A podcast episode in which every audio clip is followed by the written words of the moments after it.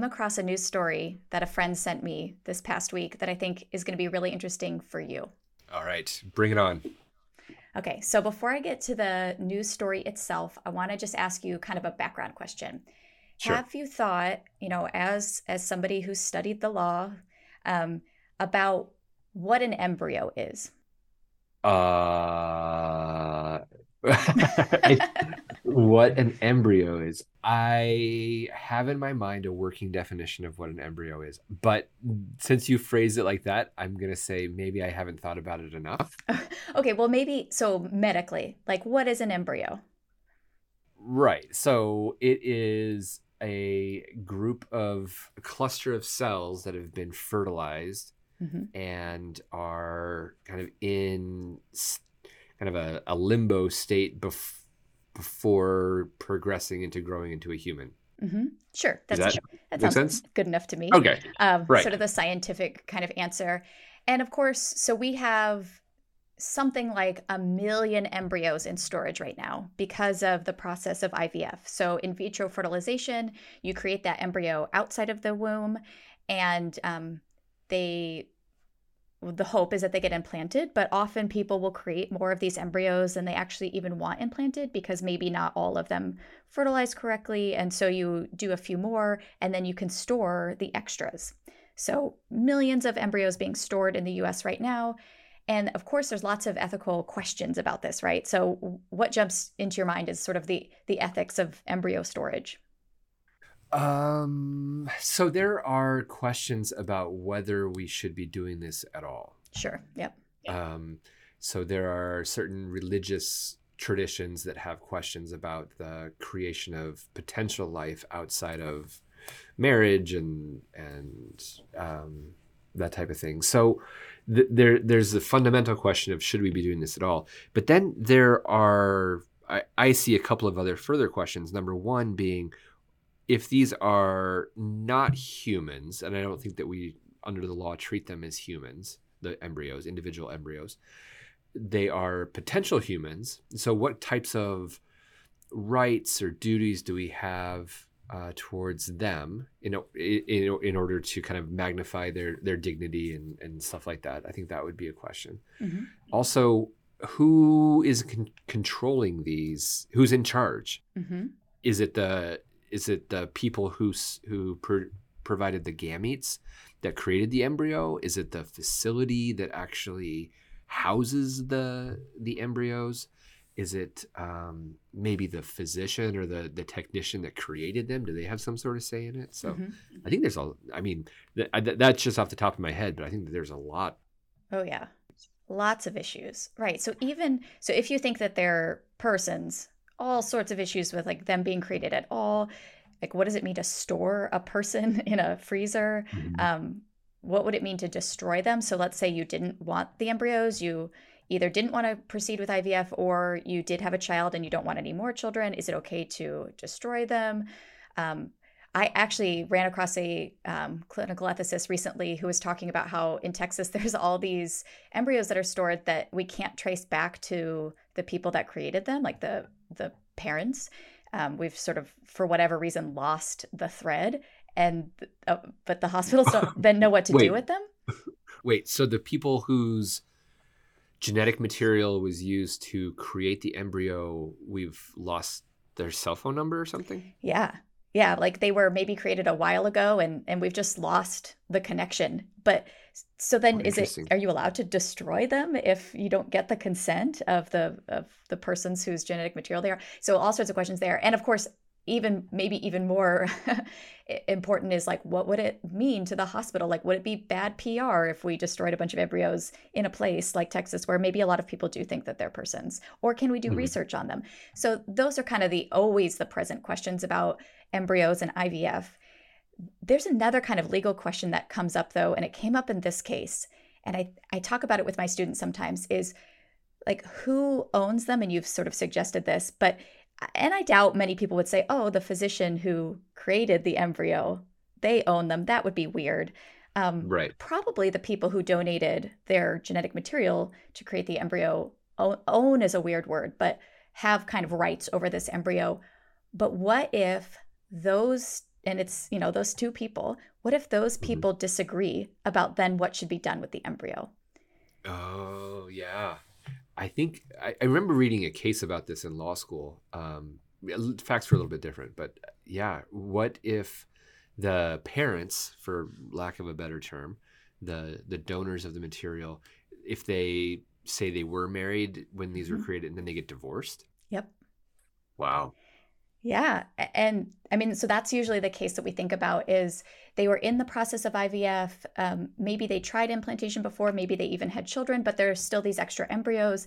They get divorced, and either one of the parties wants to use the embryo, like wants to implant it either in, you know, the woman herself, or if a man were to get remarried and it's the embryo is half of his genetic material, could he use that embryo in a new partner? Would that wow. be ethical? Wow. That you... feels like kind of uh, sci-fi Brave New World. yeah, but I mean, so what would be your gut impulse? So let's say the easier case is maybe you know it was a married couple and they get divorced, but the the wife, the woman, the ex-wife still wants to implant that embryo. Do you think she has mm. the right to do that? And so just for clarification the let's say the husband or the ex-husband is in disagreement with that. Can she make that decision against his in contradiction to his decision? Is that is that kind of what you're asking? Right right. So if they agreed then maybe there's no ethical question there. Um, uh-huh. but let's say they disagree. So say he says nope um, i have as much right over this embryo as she does. I don't want another child and i don't want her to implant this embryo does he does yeah. his right to not have children supersede her right to have children? Oh boy, that is a super interesting question because there are very few like it, so let's just assume let's look at this as if those embryos are property. Mm-hmm. And which again like is kind of an uncomfortable way of of looking at it. But so if another piece of property might be a couch, right? Mm-hmm. so yes, say super that, similar. Yep go on. yeah. So let's say let's say this married couple bought a couch from IKEA, mm-hmm. used equal amounts of of their own money to purchase this couch, but it hasn't been assembled yet, and for some reason it's a unique couch, mm-hmm. and they split up. the The marriage, the relationship dissolves, and one person wants to create the couch, and the other says, "No, I don't want that couch to ever see the light of day." Uh-huh um, I have no idea what the law would do. Yeah. I don't I I would be really surprised if the law has specifically looked at this. I mean, state by state jurisdictions obviously, but mm-hmm. yeah, I don't know. Yeah, I mean it's so I would say sort of my impulse in these cases is that and this sounds really strange, but there the right to not have children to me supersedes the right to have children. Um, okay you know, and I'd have to think more about this, but I, I think if you don't want that embryo to be implanted, that's a pretty strong right. Um, right. So we talk about procreative liberty and, you know, that our government should not prevent people from having children. Again, we, and we talked about this in a previous episode. Our government did that for a long time with eugenics, sort of forcibly sterilizing people. We think that that's wrong. So I don't think the government should be able to step in and prevent people from having children. But at the same time, I think the right to not have children is also really strong. And that mm-hmm. if you are, it is weird to talk about an embryo as property, but if it's half of your material and that potential child is your child, you have a pretty strong right not to bring that child into the world um, if you don't want to be a parent right so we we also want to reserve those rights so it's this complicated, like whose rights supersede. But I think to not bring the child into the world seems to me like a stronger right. But I think the law is pretty unclear about this. And so I, there's been cases in different states where this has come up. So here, we finally, 10 minutes into this, I'm going to get to the case itself because okay. this is the question. So in Virginia last week, um, this was the case. So a, a husband and wife get divorced. They had been going through IVF she, the wife, wants to implant the embryo. They had had actually, apparently, this is pretty common these days, is that you sign in an agreement about what would happen if this if divorce were to happen. And they had said mm-hmm. that either a court ruling would determine who has the rights over the embryo or they'd have to agree. So okay. the idea is, and this would of course be the what you would want. You'd want both parties to agree. So you'd do some sort of mediation, just like you would in any divorce proceeding, to decide how to delineate property. That'd be the best case scenario. Right. Or you enforce the prior agreement. Um, of course, this prior agreement was that a court order could overrule one of the parties. So this is where we're at. They can't agree. You got to do this. And so it's going before a judge. And the ex-husband is saying no way i don't want this embryo to be implanted. I have i have rights too. She can't do it. Um, and she's saying you know this is my last chance. She has a very sad story of going through chemotherapy and being infertile and this is her only shot at having biological children. And okay. so who is he to prevent her from doing that simply because he doesn't want um, to have a child with her? Right. So what is what do you think what do you think the judge says in this case? What would be? Oh boy. You know, let's say you're the judge. You're the Virginia judge. You know, what are you? I, what kind of precedent are you going to draw on, or what kind of old old timey laws are going to kind of maybe apply to this case? Oh boy, I, I hope that there are no old timey laws that get brought into this because mm. it's it's it's a it's a fool's errand I think to try to apply historical laws to these really new technologically interesting uh, questions. Mm-hmm. I think that there is some precedent in regards to like gestational surrogacy. Mm-hmm. So when somebody, when a, a, a, woman, somebody, a person with a fetus, or not a fetus, a person with a uterus, uh, is impregnated, implanted with through through the IVF process with somebody else's uh, embryo. They, so the the carrier, the the person who is using their uterus uh-huh. is that's a weird not... way to say it but cool. Yeah. A gestational yeah, I got halfway yeah right i got halfway through that sentence and it just kept getting more awkward. So anyway so the person who is uh, carrying the child and you know obviously it's growing in in in them there have been situations there have been case law where that individual tries to assert some sort of parental rights mm-hmm. The the fetus or the newborn. And then it gets I, I, think there's a couple of california cases that talk about that. So that's as close as i think that the laws been to my knowledge but yeah. I'm sure yeah. I'm sure others uh, know more and our, our listeners are going to correct me. Please, like they uh, they seem to enjoy to do that. They do they do. Please correct tyler um, at all all points of what he just said. Um, you know the woman with the uterus. So uh, so that's right. So there have been these interesting cases, and honestly, like state law on this is so wild.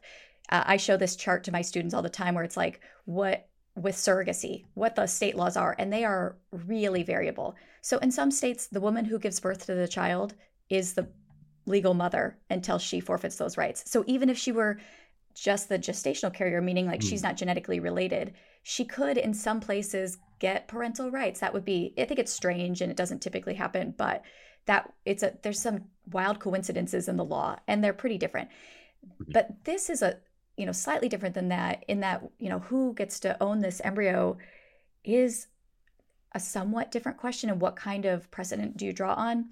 unfortunately mm-hmm. the judge in this case did draw on an old-timey law Uh-oh. and the worst kind of old-timey law oh no slaves as property laws um, Wait, wait. Yeah. No, he... he did. So he referred to an 1849 code that categorized slaves as property that could be divided and sold as precedent for thinking about embryos as property mm. to be sold. Um, that seems like a, not a great. E- even if the idea behind it would make sense, like citing slavery laws in any regard right now seems like a really bad move. Seems like a bad move. Like even if it's expeditious to get the outcome that you think is fair, don't just don't sli- cite slave code. Like just seems like yeah. a big really there's nothing else in the law that you could think about. I mean, even if you think of embryos as property, one of the best um, so as I was reading this article, when people on the far left and the far right both agree that the thing you just did is really bad, um, th- that's a, a, fun coincidence, right? So it was, you know, they're they're quoting people from like the Southern Baptist Convention who think that embryos are persons, who are like, uh, nope, don't cite slave code and then you have people who are all for kind of reproductive liberty and choice also saying like mm-hmm. nope don't cite slave code don't so slave code. so yeah. a, a, bad way to maybe get to the outcome and so and this uh, decision that he wrote up merely means that now the uh, ex-wife can go to trial to try to get rights over the embryo. But um, yeah so i said i got this article sent to me as like oh my gosh what are like what would a bioethicist think? My hope and I, I think i'm fairly confident in this is that no bioethicist thought that this was a good idea. Yeah. Or at least the way he got to this decision. Yeah i think that there might be a i mean most judges a lot of judges have either law students or recent law grads as clerks. Mm-hmm. And so maybe this one just got uh, slipped through the editing, revising process. But oof. Right. So I think, regardless of whether you think of embryos as persons or potential persons, um, yeah, I just don't want to invoke legalized slavery as a way to talk about who gets to own the embryo. Yeah, I agree. and, and that is that is my legal opinion. Yeah. Write that one down. Don't slight cite slave code. Yep. Yep. It's a good that's a good like bioethical principle. Like don't call their people Nazis unless like they're actually Nazis. This is a good one uh-huh. in bioethics. And don't cite slave code. Period. Actually, there's no period. there's no second part right. of that. Um Yeah. There's no second part of that that sentence that uh is necessary. Yeah. So it'll be interesting to see kind of what the backlash is against this or if this gets taken up by other judges. I just can't imagine what he was thinking because it seems to me and you're the lawyer, you know, you you know better than I do. There must be a better analogy. The IKEA sofa seems not like a equally bad analogy, a very poor one, but uh, still better than slave code.